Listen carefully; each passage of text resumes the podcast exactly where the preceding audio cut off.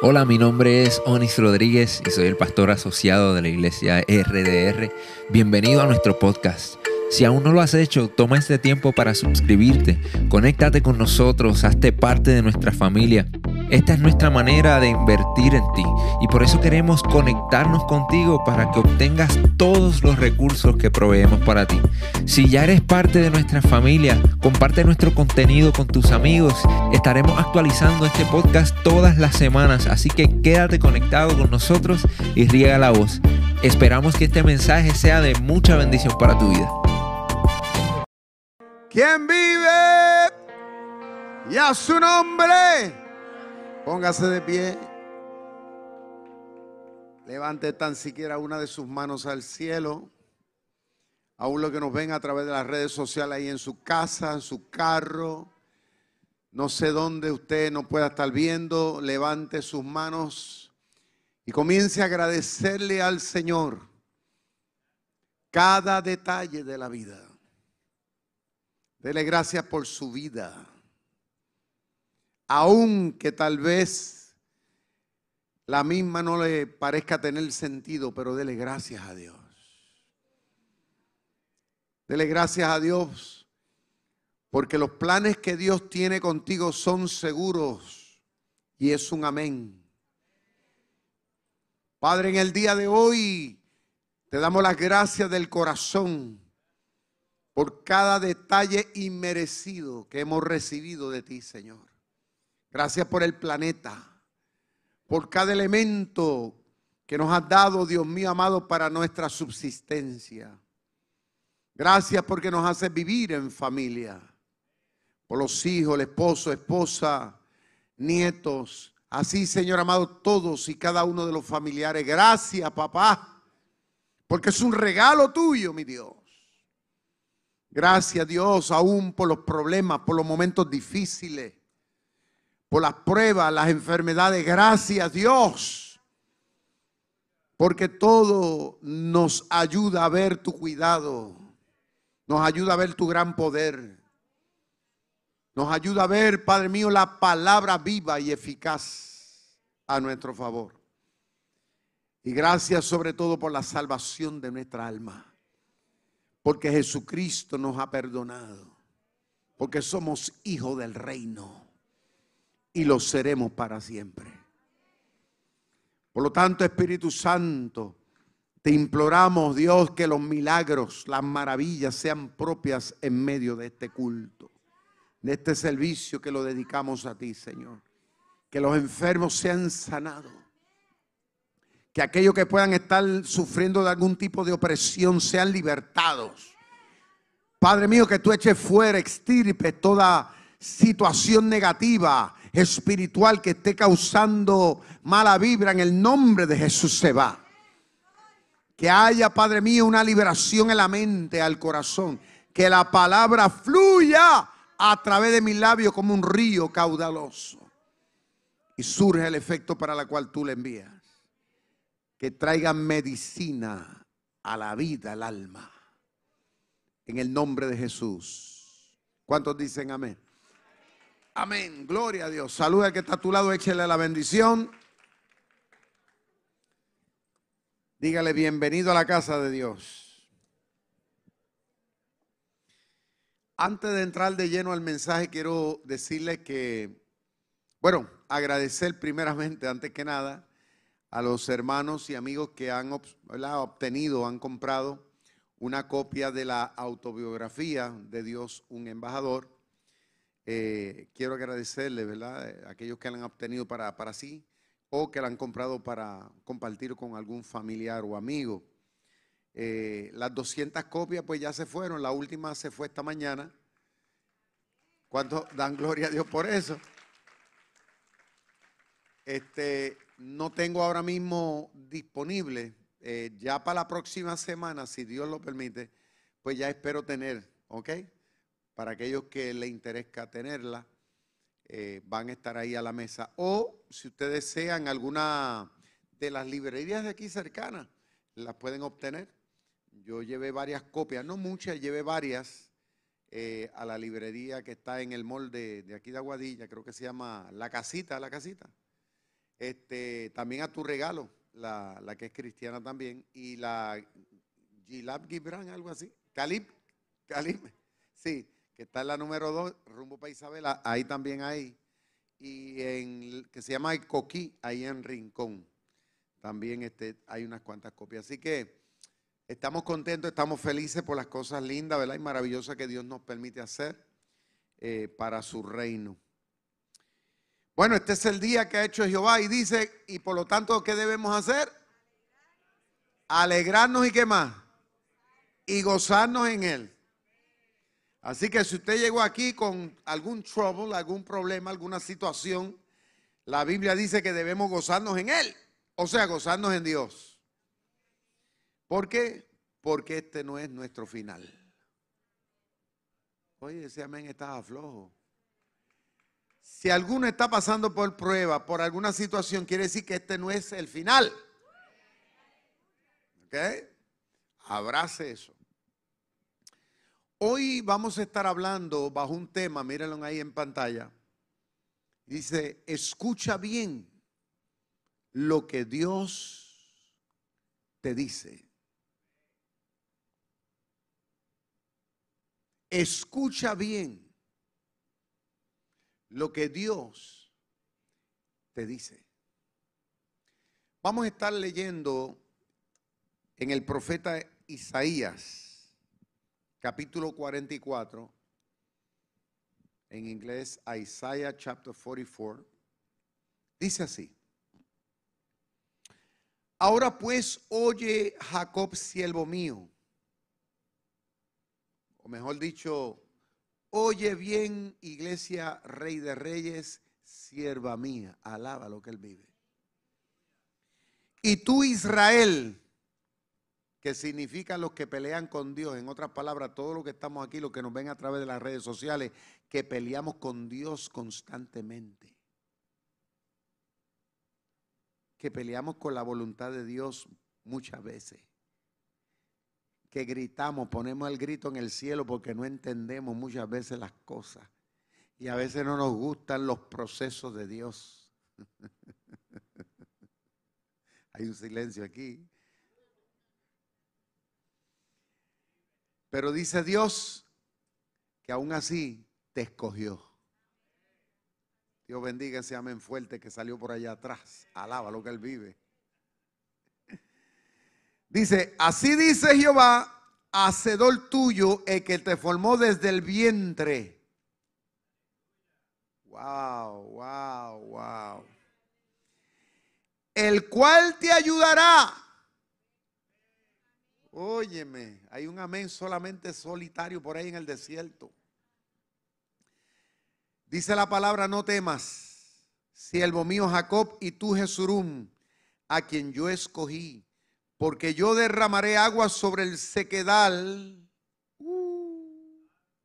eso es para aquellos que estén pasando por una temporada difícil en su vida, que no sienten ni los vientos alicios. Dice que Dios hará que ríos salgan sobre la tierra árida. Mi espíritu derramaré sobre tu generación. Escucha los siglos XXI y mi bendición uh, sobre tu renuevo brotarán entre hierba como sauce junto a la ribera de las aguas. Este dirá, yo soy de Jehová, y el otro se llamará del nombre de Jacob, y el otro escribirá en su mano a Jehová, y se apellidará con el nombre de Israel. ¿Cuántos se apellidan aquí con el nombre de Israel? Así dice Jehová, rey de Israel. Wow, ¿sabe qué significa eso? Él se declara el rey de los que somos rebeldes. Porque el nombre Israel significa el que pelea con Dios. Pero aún así Dios no se avergüenza de decir que Él es tu rey. Ese amén no espanta ni una mosca. Él no se avergüenza de decir que Él es tu rey de todo lo que muchas veces somos rebeldes. Gloria a Dios. Yo le voy a confesar algo y se lo voy a decir de corazón. Si yo fuera Dios, yo no me atrevería a identificarme con usted.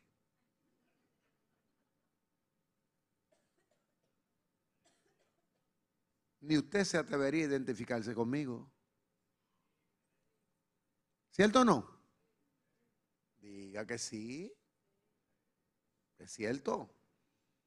¿Por qué? Porque nosotros nos conocemos, que somos propensos a fallar. Y una de las cosas que a nosotros no nos gusta es que nos fallen.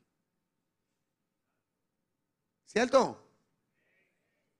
Uno dice, si este me falla, hasta ahí llegó. Todo cambió en el momento que alguien falla. Pero lo lindo es que Dios sigue siendo igual o mejor. Por eso Él dice que Él es nuestro redentor, Jehová de los ejércitos. Él sigue siendo el Dios de los ejércitos. Él sigue siendo el Dios de aquellos que se identifican con Él, sean buenos o sean malos, sean perfectos o no lo sean. Mire cómo dice aquí. Yo soy el primero, yo soy el postrero, y fuera de mí no hay Dios. Y a quién proclamaré lo venidero y lo declararé y lo pondré en orden delante de mí, como hago yo desde que establecí el pueblo antiguo anúnciales lo que viene, que es lo que estoy haciendo aquí. Voy a anunciar lo que Dios dice que está en movimiento hacia tu favor. Escúchalo tú que estás aquí o me ves a través de las redes sociales. Hoy me toca recordarte lo que Dios está haciendo en tu vida y en la mía, en tu iglesia y en la mía, en mi nación y en el tuyo. Anúnciales lo que viene. Hoy no hay expectativa aquí te estoy anunciando lo que viene. ¿Cuántos lo reciben? ¿Cuántos están con expectativa? Yo estoy con expectativa de Dios. Y lo que está por venir, no temas ni te amedrentes. Pues por eso yo no tengo miedo, porque yo sé que lo que Dios dice lo cumple. No te lo haré oír desde la antigüedad. Y yo te lo dije, luego vosotros sois mi testigo. No hay Dios sino yo. No hay fuerte, no conozco ninguno. Diga conmigo, no conozco a ninguno como el Dios mío. Ahora, en este mensaje del día de hoy, lo que el Señor pretende es hacer que tú y yo nos convirtamos desde hoy en adelante en personas que tengan una peculiaridad importante. Él quiere causar en ti y en mí una buena costumbre, por así decir. Y es que seamos personas que escuchemos bien. Hay gente que son muy buenos hablando. Ellos hablan, hablan, hablan, pero no oyen. ¿Han conocido gente así? No se atreven a hablar. ¿ah? Hay gente que son muy parlanchines, ¿no? ¿Está bien? No, no estoy criticando. Que tienen esa gracia de hablar mucho. Pero lamentablemente no escuchan qué. No escuchan. Porque ellos piensan que todo el tiempo son los que tienen algo que decir. O que piensan que son los que tienen la razón. Pero no se sientan a analizar, a meditar, a preguntarse, ¿qué verdaderamente quiere decir eso? Pero Dios, el Dios de la Biblia, no el Dios mío, el Dios que yo he preconcebido en mi mente, sino el Dios de este sagrado libro que se llama la Biblia. Desde la antigüedad a través de los profetas, en este, en este caso a través de este famoso profeta llamado Isaías, el Señor le declara a su pueblo, a aquellos que nos identificamos con Él, en este caso que decimos que somos cristianos, Él nos dice que debemos de tomar la buena costumbre de aprender a escuchar bien lo que Él dice.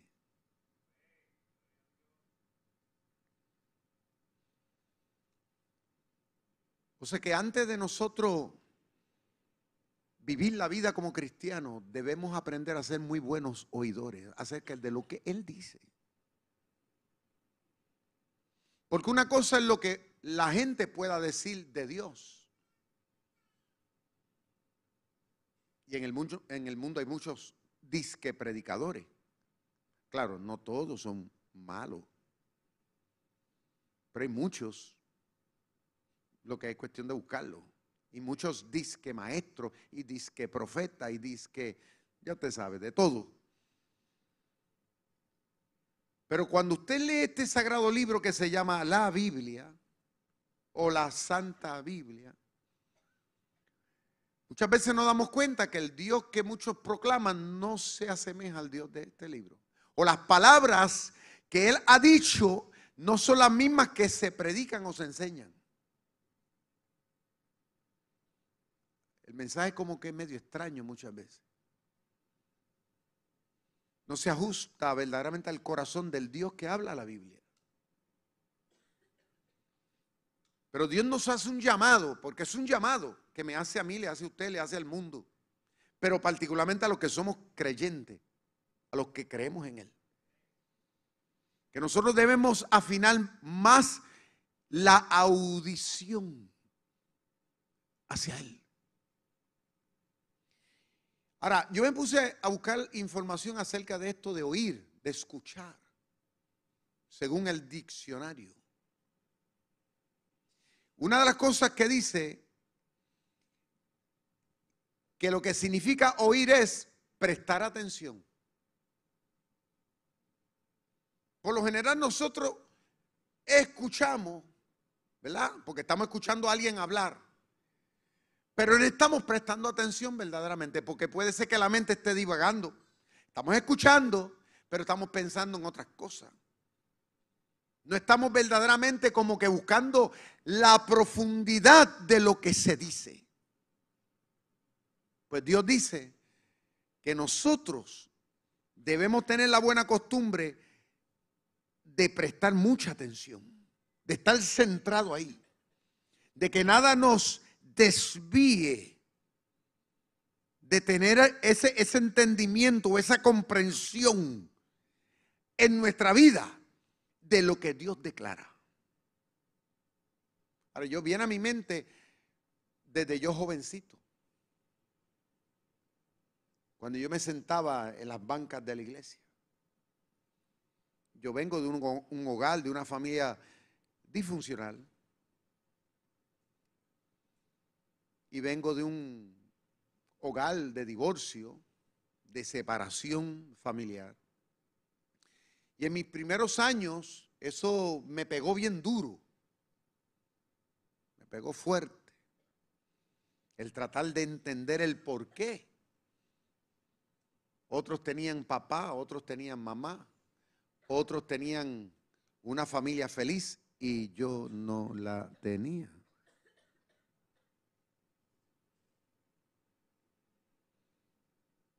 Yo me acuerdo cuando llegaba las navidades, miraba yo por la ventana el día de Navidad y los vecinos celebrando el día de la Navidad con sus hijos, corriendo bicicleta. Los padres le habían regalado bicicletas nuevas y yo no. Veía a los muchachos con patinetas nuevas, yo no. Con patines nuevos y yo no. Y mucho que me gustaba el deporte. Otros tenían bolas de baloncesto nuevas y yo nunca pude tener una. Jugaba con, con otros que sí la tenían. Y yo me preguntaba y me cuestionaba el por qué a mí me tocó vivir eso. Que es lo mismo que le pasa a mucha gente hoy día en la vida. Nos preguntamos y nos cuestionamos el por qué yo. ¿Qué hice yo para merecerme esto? ¿Qué hice yo para merecer un divorcio? ¿Qué hice yo para que tal vez fulano me dejara o, se muriera? No sé. ¿Qué pasó? Pero lo que a mí me ayudó a poder entender mi vida presente y futuro fue que aprendí desde muy temprana edad a estar atento a lo que Dios dice. Porque cuando venía a la iglesia y me sentaba en las banquetas de la iglesia, aprendí a escuchar y a tratar de reinterpretar mi vida según Dios. Porque una cosa era lo que yo estaba viviendo, pero otra cosa era lo que Dios me decía. Porque cuando yo estaba ahí y yo oía al pastor que predicaba, por ejemplo, acerca de la vida de José en la Biblia, que fue vendido por sus propios hermanos como un esclavo, que fue llevado a tierra extraña, que pasó por las mil y una noche, ¿ah? hasta preso. Entonces yo decía, estando ahí sentado, wow, así mismo me ha pasado a mí. Hasta el día de hoy, Oye, me enviaron para Puerto Rico cuando yo tenía nueve años. Me separaron de mis hermanos. Eh, no volví a ver a mi familia, a mi núcleo de familia, a mi hermano menor. No lo volví a ver hasta casi nueve, ocho, nueve años después de mi vida. ¿ah? Pero por otro lado, el pastor decía, sí, pero llegó el momento que José salió de la cárcel y salió para ser el segundo en mando, quien dominó y reinó en todo Egipto. Y nada se hacía a menos que él no dijera lo que se habría de hacer.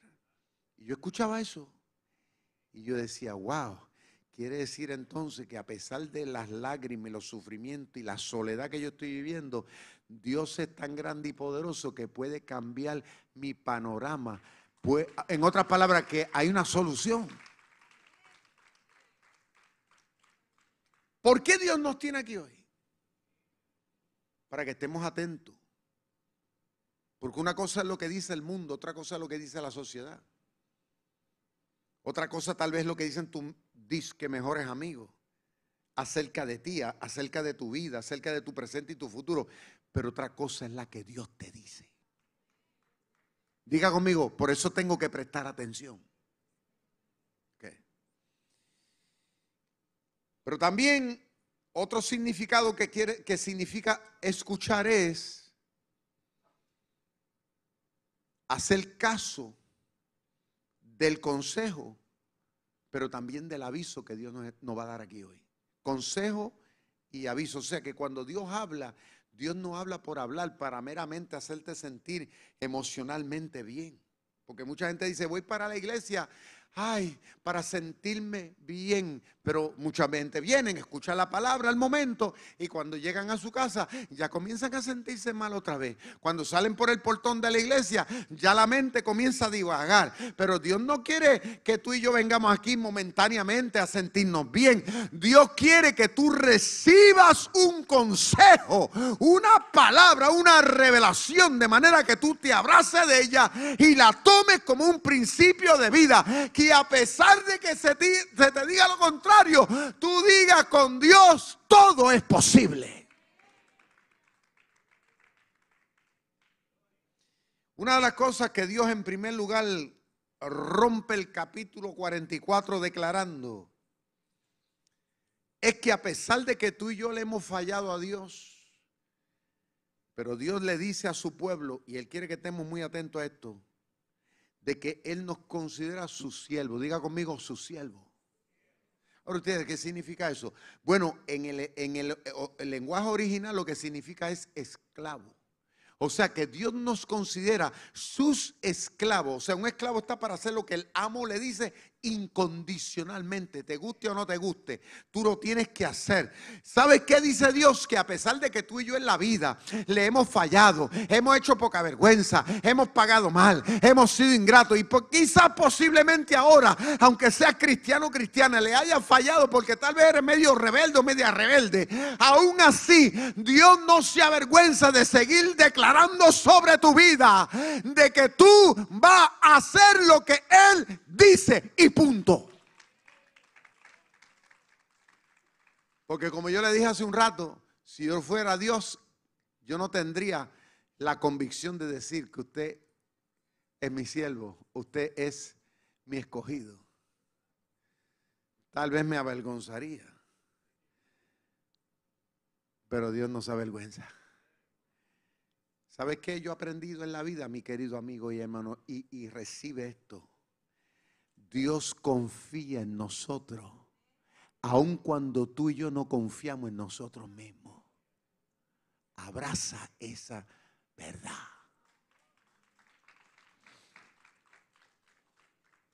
Segundo, Dios dice que a pesar de que tú y yo hemos sido cabezones en la vida, Él dice que Él nos escogió desde que estábamos en el vientre de la madre. Ahora, ¿qué religión en el mundo te, predica eso, te enseña eso? Mira que en el mundo hay muchas, miles de religiones. Y, y, grupos llamados cristianos son miles y miles. Cada día sale uno nuevo por ahí. Pero todo es basado en esfuerzos humanos. Si tú haces esto, si tú dejas de hacer aquello, si te peinas de una manera, si te viste de otra, si tú das aquello o, dejas de dar lo otro, eso te ponen 20 miles de regulaciones. Pero el Dios de la Biblia dice otra cosa ahí que desde antes que naciéramos, desde, es más, desde antes que estuviéramos dentro del vientre de la madre, suya y de la mía, ya Dios nos había escogido. Dios había dicho tu nombre y Dios había declarado que éramos de Él y que vamos a ser de Él. Dile al que está a tu lado, Dios te ama desmedidamente.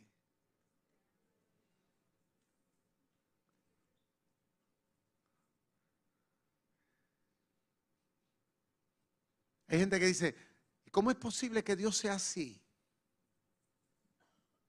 Es que Dios es así. Eso no porque Víctor Vázquez lo diga. Eh, yo no, estoy, yo no estoy predicando aquí algo nuevo. Yo, yo le estoy diciendo lo que dice este sagrado libro que se llama la Biblia. Estas verdades, estos principios, muchos no las hablan, muchos las engavetan. ¿Ve? Porque tal vez no ven cosa importancia, no le ven cosas importantes, o porque tal vez choca en contra de las creencias que ellos predican o enseñan y tienen el mundo turbado y la gente anda en depresión y anda con una mente alocada y buscando identidad aquí y buscando identidad allá y están en las iglesias, usted los ve como que están como la marea, suben y bajan su estado de ánimo, pero cuando tú logras entender qué es lo que Dios quiere, estés atento, yo quiero que tú me prestes mucha atención que lo que dice Dios, Dios te dice, yo te digo y vuelvo y te lo reitero. Yo te escogí desde antes que estuvieras en el vientre de tu madre. En otras palabras, que eres mío, mío, mío.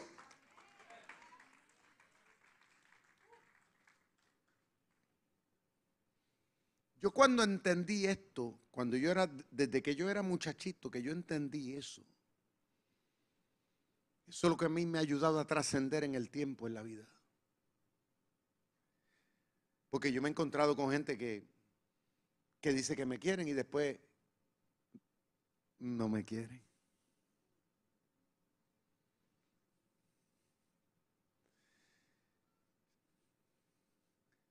Yo he tenido gente que, que, me dice, pastor, yo creo en ti, después no creen en uno. De todo, ¿no? Uno ha pasado por las mil y una noche. Pero aún así, lo que a mí me, me, mantiene en carrera y me hace que yo siga viniendo aquí a levantar las manos y me hace que yo siga teniendo compromiso con la obra y que siga teniendo compromiso de predicarle al mundo acerca de, de, Dios, de esta verdad. Lo que me hace a mí, lo que me da fuerza y ánimo para yo no darme por vencido es que yo he escuchado bien lo que dice esa palabra. La gente podrá tener su opinión acerca de ti, podrá tener su opinión acerca de tu presente y tu futuro. Pero otra cosa es la que Dios dice. Dios dice que Él me separó, Él te escogió. Y cuando Dios separa, Dios escoge. Es porque Dios tiene propósito.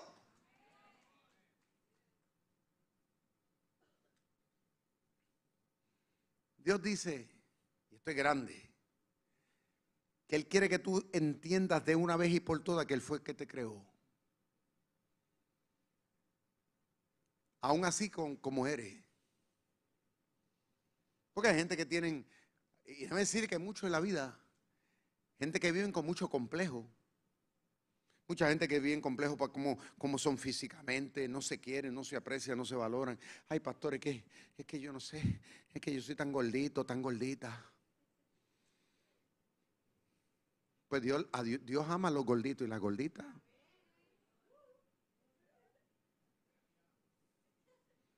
Ay, pastor, que yo soy tan prieto. Pues debe decirle, Dios ama a los prietos. Y mi esposa también.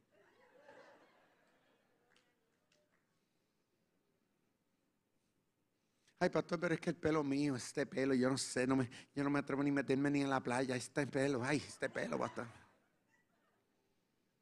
Pues Dios, Dios, Dios ama tu pelo.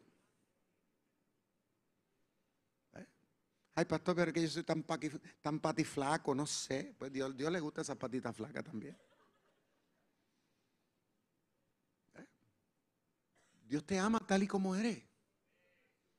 Hay gente que tiene complejo con sus emociones. Ay, pastor, yo quisiera ser así como usted, tan parlanchín y abierto y espontáneo. Pero Dios también te ama como tú eres.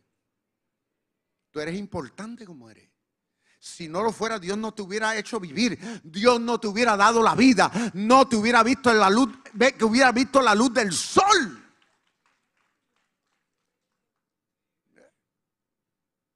Gente que siempre dice, ay pastor, pero es que yo, yo, quisiera tener el talento que tiene fulano, pero el que, el que tú tienes también es bueno. Ay pastor, pero usted cree, pero yo creo que no tengo ninguno. Sí lo tiene, para que tú no, no, le estás dando importancia. Hay gente que son unos servidores natos, tienen un don de servicio, pero no lo valoran. Ellos piensan que eso no, porque lo que vale es el micrófono. Esto pasa como, como hay, hay, hay una, siempre se habla de una anécdota.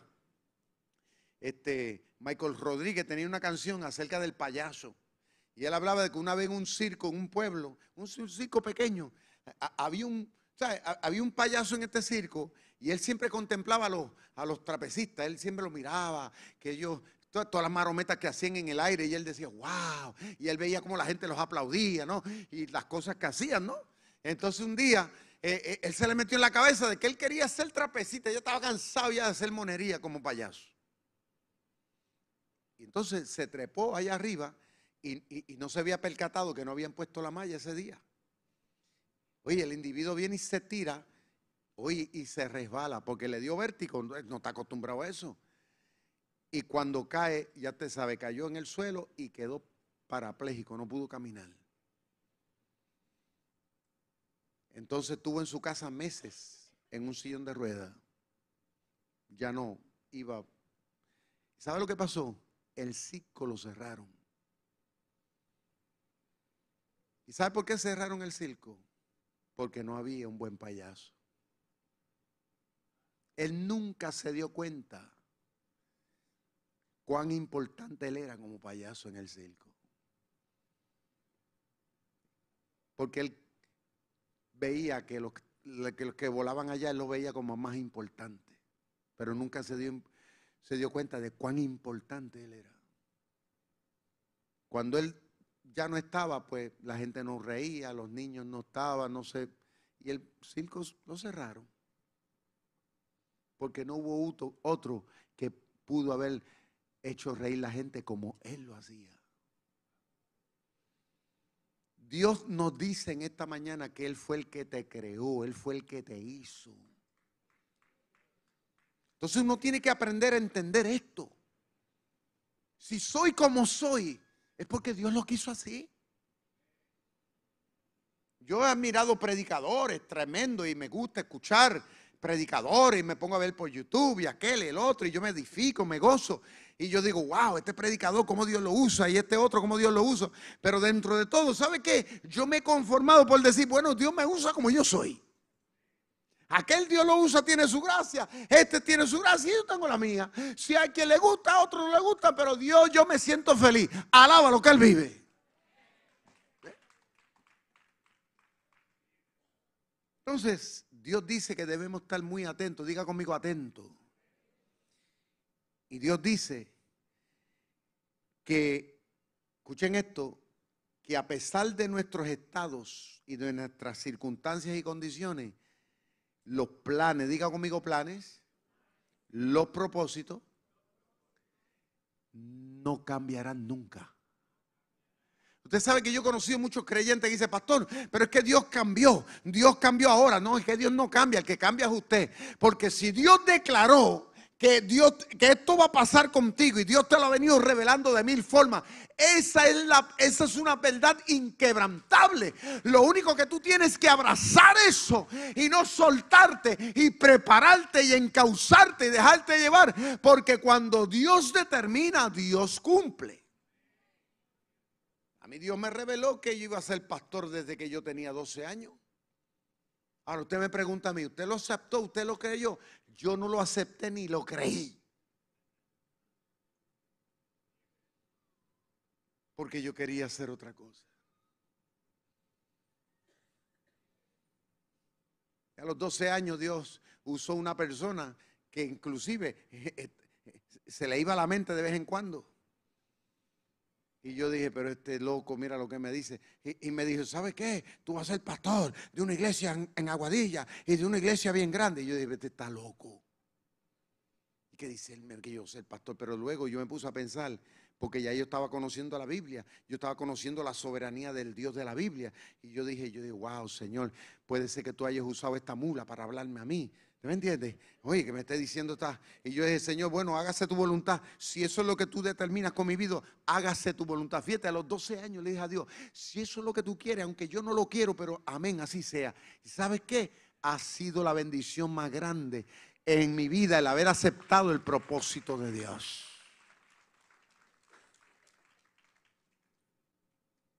Los planes que Dios tiene, porque Dios tiene planes no piense que Dios se la saca de la manga. Mujer, hombre que estás aquí, que me estás viendo. Cuando Dios determina algo, Dios sabe lo que hace. Hay un dicho que dice que eh, dice que esa pedra, no, de esa pedra hay, pejos, no, hay quien se quite de esa pedra, ¿verdad?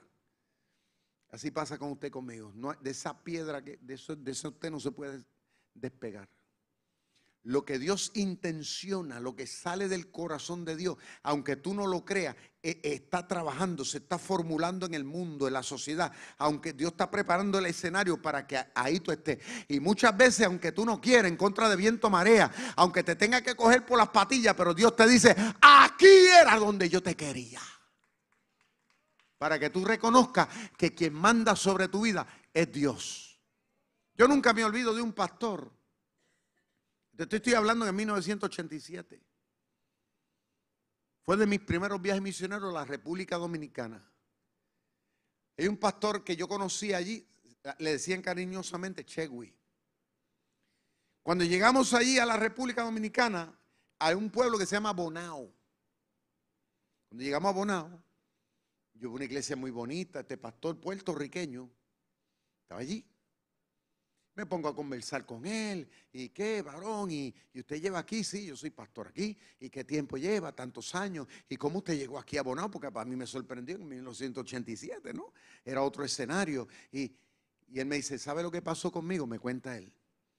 Yo en Bayamón, yo tenía un dealer de carro y yo vendía mucho y dice él que era un negocio millonario. Él dice que en Bayamón, eh, estamos hablando en el 87, dice que vendía carro como cosa de loco. Eso vendía y vendía. El negocio estaba creciendo, pero un día el hombre se enfermó, o por lo menos se sentía enfermo.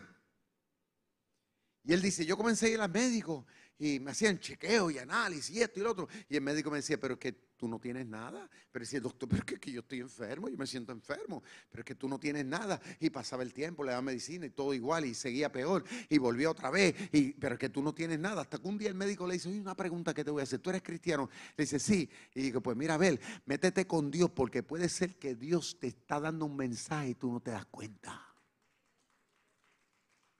esto? Escuche bien. Se puso en oración. Y el Espíritu Santo comenzó a hablarle y decía, Bonao. Él no sabía dónde diablo quedaba y qué significaba y que Bonao, y Bonao, y Bonao. Él dice que Bonao, Bonao, Bonao. Y dice, dice él, me cuenta, buscó un mapa. Usted sabe el mapa mundi, ¿se acuerda? Buscó el mapa mundi así, porque no había internet. Cuando se da cuenta que Bonao era un pueblo que estaba en la República Dominicana. Y él dice, ah, pues que, que Dios me quiere, que me vaya como pastor para allá y se fue para allá. Dice que le habló a la mujer. Cuando él le habló a la mujer, la mujer no lo entendía porque la mujer, ya sabe, andaba su buen Mercedes, alaba lo que él vive, muchas uñas, mucha cosa, todo bien, mucho dinero, mucho mole, mucho perfume, mucha... La mujer está loco, ¿qué qué? Y él le dice, no sé qué me pasa, pero yo tengo que dejar todo esto, me tengo que ir y Dios quiere que me vaya a pastorear para Bonao, para ese sitio. Y ella no quería, pero tanto estuvo él hasta que él se fue. Y dice que desde que él se fue para allá, comenzó a pastorear y la iglesia comenzó a crecer allá. Yo perdí comunicación con él. No sé qué será su vida hoy día, pero nunca me olvida su historia. Cuando Dios tiene un plan y un propósito, Dios se las ingenia para cumplirlo en tu vida y en la mía. Alaba lo que Él vive.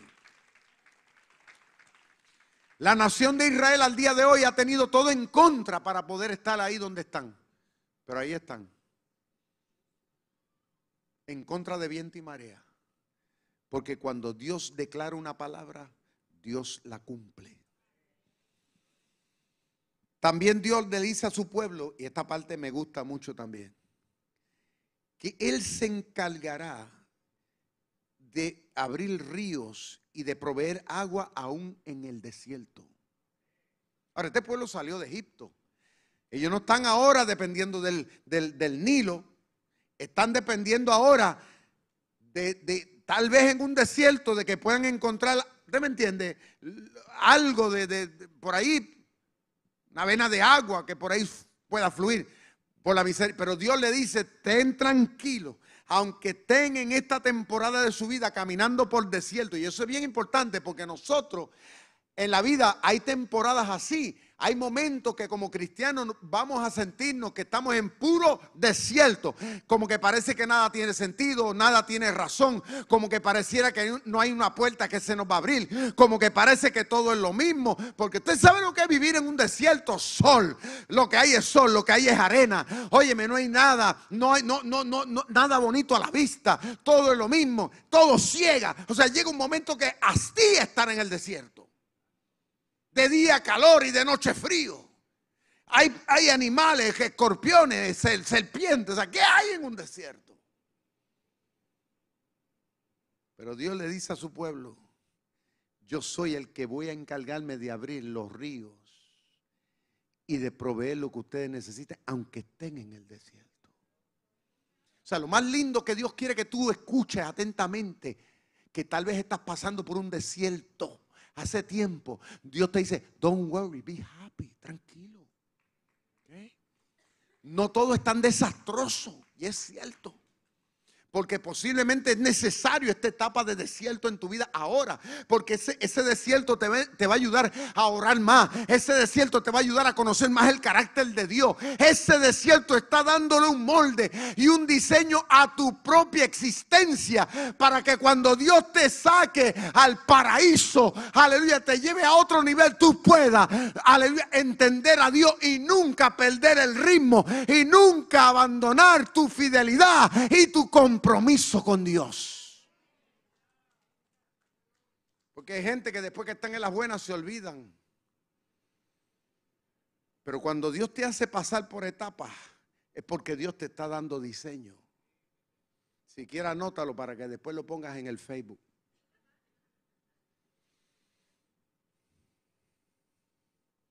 Esas lágrimas que estás ahora derramando son solamente agua que está regando la bendición de tu futuro.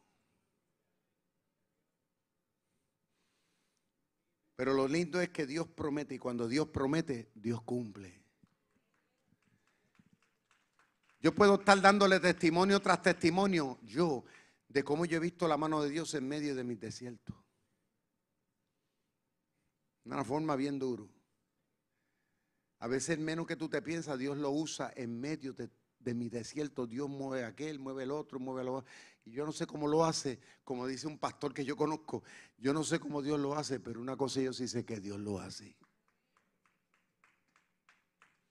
Pero Dios no se queda ahí. Dios le dice a su pueblo que inclusive hará que tu vida y la mía se constituyan en hierba bien regada, incluso nuestros retoños, o sea, tus hijos y los hijos de nuestros hijos, sean como, como, como hierba bien regada y como álamos a la orilla del río. O sea, yo me puse a buscar el significado de álamo. Álamos son árboles que crecen a la orilla de un río y crecen grandes, frondosos. ¿Usted me entiende? Se forma como un bosque eh, eh, a la orilla de un río.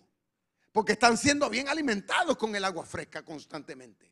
Entonces así va a ser tu vida, así va a ser tu matrimonio, así van a ser tus hijos. Cuando tú te encausas, cuando tú estás atento, cuando tú estás pendiente a lo que Dios dice y no pierdes tu norte y tu compromiso ni tu fe, cuando tú no te divagas y a pesar de todo tú te mantienes ahí encausado en el tiempo y en el momento, verás que nunca faltará la bendición de Dios sobre tu vida y sobre tu generación. Esa palabra bendición, la gente la escucha tanto que pierden de vista lo que, la profundidad de esa palabra. En la vida lo más importante en un ser humano, en una familia, es tener la bendición de Dios. La palabra bendición significa que tú tienes el favor de Dios. No es, eh, eh, eso no significa que Dios esté en contra, es que está a tu favor. ¿Usted sabe lo que tener a Dios a tu favor? Que cuando tú necesitas, Dios va a sacar la cara para hacerlo bien puertorriqueño. Dios va a estar ahí. Dios va, te va a acompañar, te va a aconsejar, Dios va a proveer esto, Dios va a abrir aquella puerta. Cuando tú más la necesites, Dios te va a hacer ver de que tú no estás solo. Cuando tú tienes el favor de Dios, a todo el mundo se le cae el kiosco y el tuyo, aunque sea tambaleando, se mantiene. Alaba lo que él vive.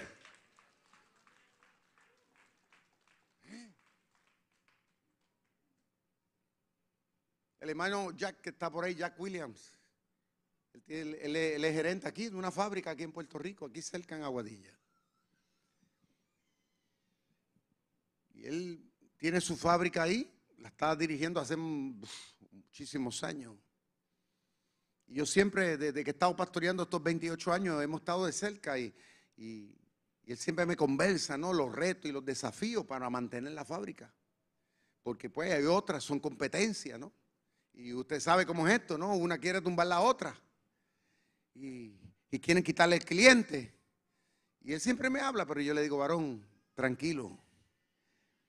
Mientras tú le seas fiel a Dios, mientras tú le creas a Dios, mientras tú declares lo que Dios ha declarado sobre tu vida, a ti nunca te va a faltar. Otros se irán y tú te vas a mantener. Oye, y así ha sido hasta el sol de hoy. Han pasado temporadas, han venido ventarrones. Aquel se levanta, pareciera una fiera y pareciera que se lo va a tragar y de repente Dios vira la tortilla. ¿Sabe por qué? Porque dice la Biblia que Dios pelea a nuestro favor. Él es el dueño de los tiempos. Él cuando declara una palabra, eso es inconmovible.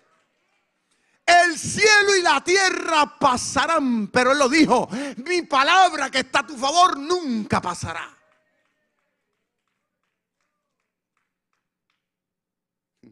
Diga conmigo, mi tierra, según Dios, siempre será bien regada. El que te bendice se llama Dios. Mm. Y va a haber gente que le va a molestar eso.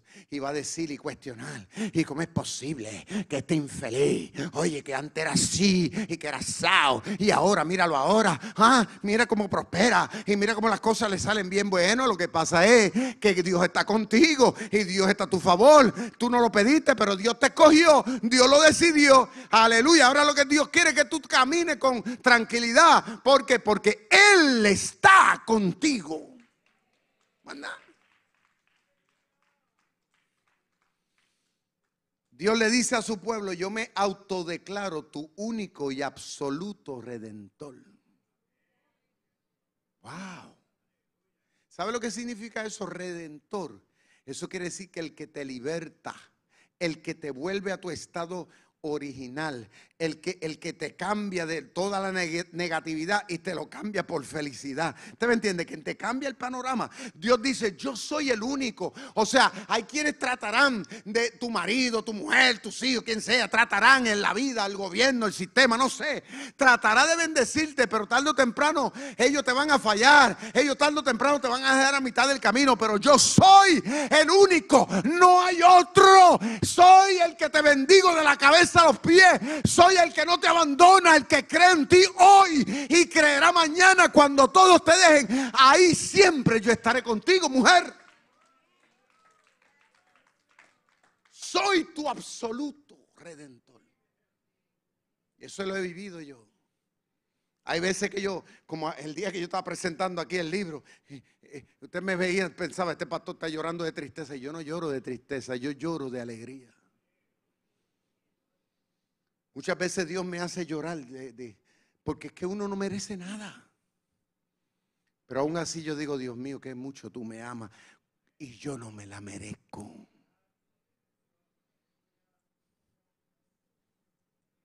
Mujer, tú que estás aquí, tú que me estás viendo, hombre, joven, tú eres mucho con demasiado en la mano de papá. Le puedes darle el aplauso. Eres mucho con demasiado.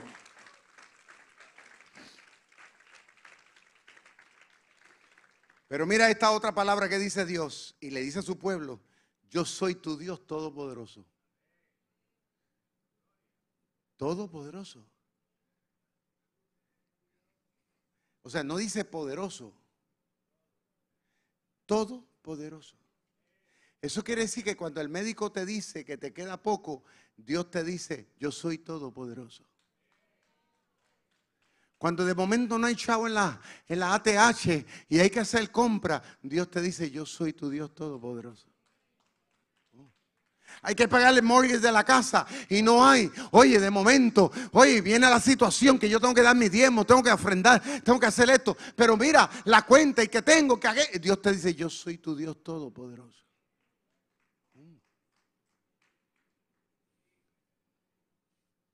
Yo nunca me olvido en el año 1988 tuve también que el privilegio de ir a Haití con una señora a hacer obras misiones se llama María. Ella ya murió. Una señora como de cinco pies, tres pulgadas, que era un taponcito. Cuando yo la conocí tenía este brazo roto. Se había caído de un burro en Haití se había roto el brazo. Estaba un poquito obesa. Ella caminaba, con dificultad. Y a mí me intriga la vida de esta señora, señora humilde, puertorriqueña. Saber que ella está de misionera en Haití. Estamos hablando en el ochenta y pico, o sea, eran otros tiempos, no era ahora. Yo comienzo a hablar con él, digo, ¿y, y- y cómo usted llegó aquí? Haití. Usted sabe que ahí lo que hablan es otro idioma, creol. Ella me dice, nene, ¿sabes qué? A mí me dio un cáncer cuando yo vivía en Estados Unidos, creo que era en Washington. A mí me dio un cáncer, una metástasis. Y el médico me dejó para morir. Y ella me enseñó fotos. Cuando yo la conocí estaba bien, bien gordita, pero cuando yo vi la foto no pesaba ni, ni 50 libras mojadas. Era un, era un cadáver, aquella señora en la cama, en la foto. Y me dice, ese era yo. El médico me desahució. Yo tenía una metástasis que eso. Y un día, una luz brillante se metió en mi cuarto. Y aquella voz y aquella luz me habló. Era la presencia de Dios. Me dijo, María, te voy a levantar. Y te- pero quiero que vayas de misionera, te vayas para Haití. Ella no sabía ni que era Haití. Dice ella, yo no sabía que era Haití. Que, Haití. Que vaya para Haití. Ella comenzó a mejorar. Los médicos quedaron asombrados. ¿Cómo es posible que esta mujer que la desahuciamos está así hecho un cadáver? Ahora comienza a mejorar y salió del hospital. Ella dice que en vez de coger para su casa, ella cogió para el aeropuerto.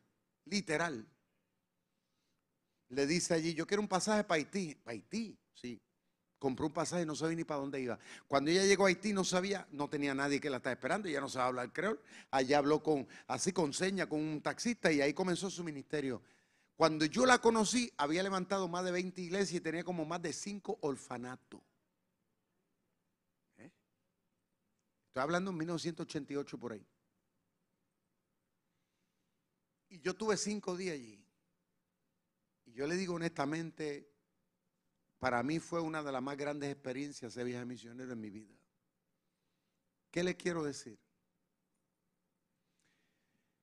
Esa señora es un testigo de lo que yo de lo que Dios nos dice aquí, de que Él es todopoderoso.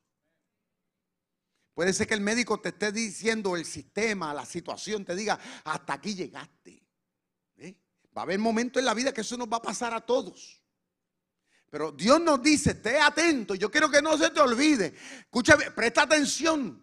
Nunca se te olvide de que a pesar de lo grande, yo soy el más grande.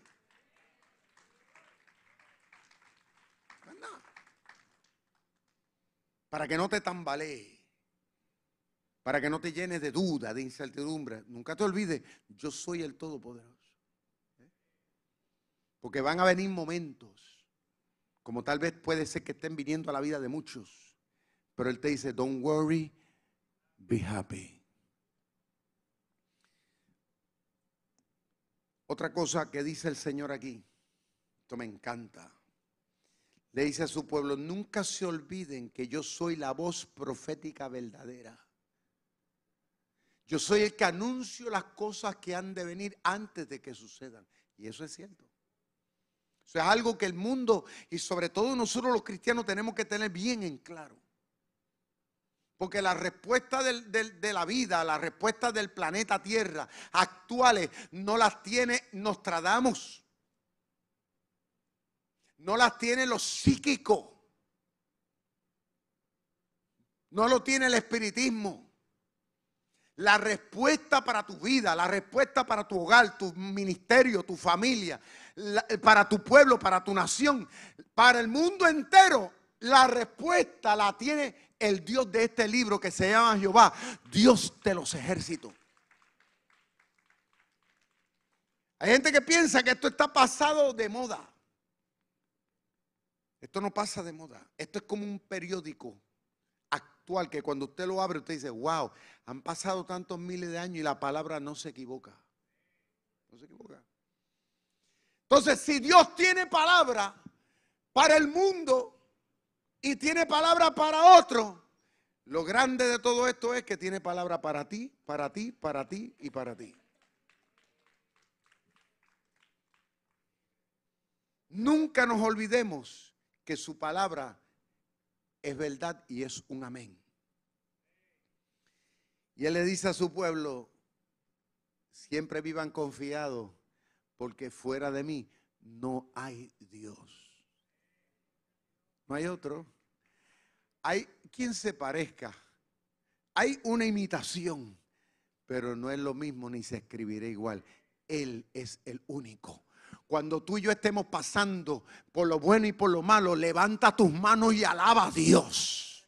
Procura buscarlo en espíritu y en verdad. Procuremos serle fiel a pesar de las circunstancias. No te quite, no desmaye. Por eso dice el Señor, esfuérzate, sé valiente, porque yo estaré contigo. Nunca te abandonaré y nunca te desampararé. Nunca, Él nunca.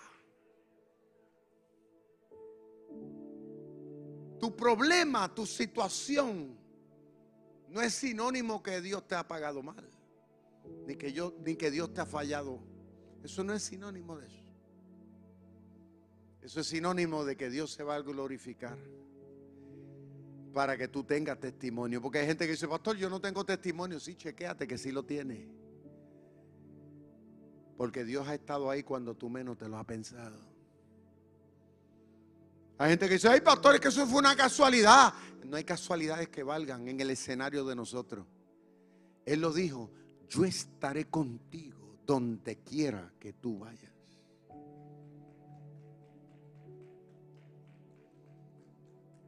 Nunca me olvido Cuando yo estaba comenzando a, a pastorear aquí, era cuando el templo era para allá. Al principio, cuando yo empecé, cuando ustedes lean el libro, van a ver por las que yo pasé por las mil y una noche. Y ese domingo yo vine a predicar como de costumbre. Cuando se acabó el servicio, nadie sabía que aunque yo prediqué ese día, pero yo me sentía como muchas veces nos sentimos los humanos, medio decaídos en mi espíritu. Y cuando se acabó el servicio, pues los niños comienzan a entrar. De repente un niño de la iglesia que tenía como dos años viene caminando, corriendo. Creo que tenía dos o tres añitos. Y era el hijo de una familia aquí de la iglesia. Y el nene venía corriendo y yo le eché los brazos. Y el nene me dice en el oído, yo lo digo, es difícil creerlo.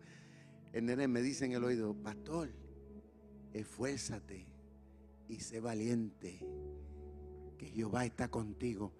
Y yo le digo, porque yo pensé que era que la maestra se lo había dicho allá abajo. Usted sabe que yo le enseño la Biblia. ¿Y quién te dijo eso, fulano? ¿La maestra? No. ¿Y quién te lo dijo? Papá Dios. ¿Eh?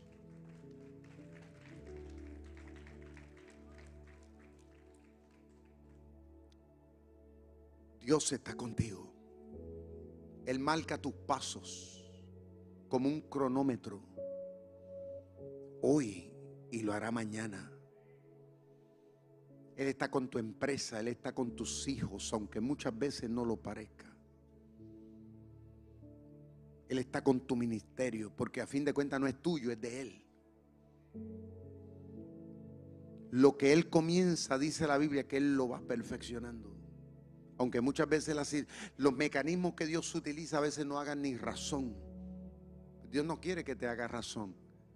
Porque Dios utiliza medios a veces, medios ortodoxos. Dios sabe lo que hace. No nos entristezcamos por lo que estamos viviendo al presente. Tranquilo. Porque Dios sabe cuál va a ser tu final. ¿Y sabe cuál es tu final? Victoria.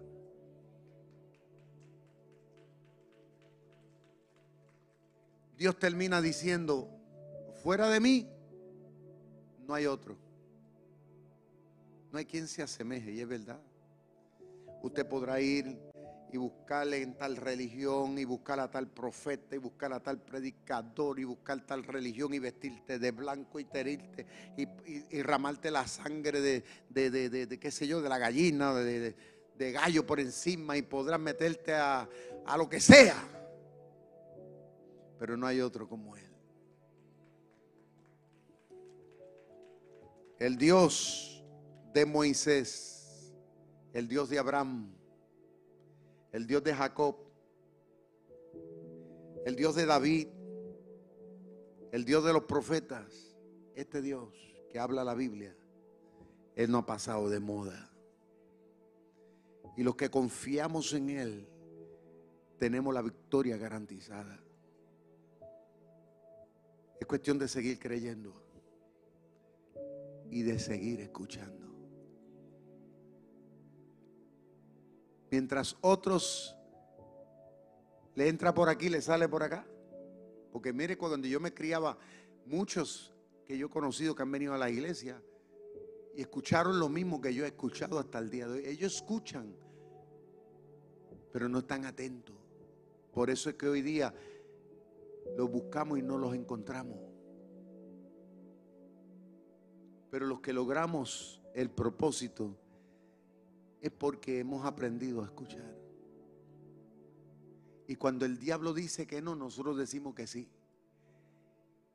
Y, el diablo dice, ¿y por qué tú sigues creyendo? Porque Dios lo dijo. Dios dijo que me ama. Dios dijo que cree en mí.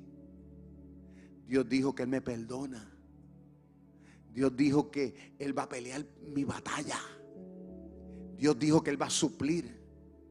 Dios dijo que Él me va a dar unos hijos. Él me lo dijo. Él me dijo que me va a dar un nieto y me lo dio. Él lo dijo. Él me dijo que el ministerio Él me lo dio. O sea, Él, él cumple su palabra. Al salir de aquí, no salga como entró. Dios nos trajo aquí para quitarnos los tapones de los oídos. Porque lo que Él te dice es mucho con demasiado. Una cosa es lo que diga el mundo, otra cosa es lo que te diga tu conciencia, pero otra cosa es lo que papá declara. Póngase de pie en el nombre de Dios. Gracias por conectarte con nosotros. Si este mensaje ha sido de bendición para tu vida, te voy a pedir tres cosas. Primero, Hazte parte de nuestra familia. Suscríbete a nuestro podcast y conéctate todas las semanas con nuestro contenido. Número 2. Comparte nuestro contenido con tus amigos. Y número 3. Considera la posibilidad de asociarte con nosotros. Si Dios ha impactado tu vida a través de este ministerio, ayúdanos con tus donaciones a continuar bendiciendo a mucha gente. Lo puedes hacer yendo a iglesiardr.com diagonal donaciones.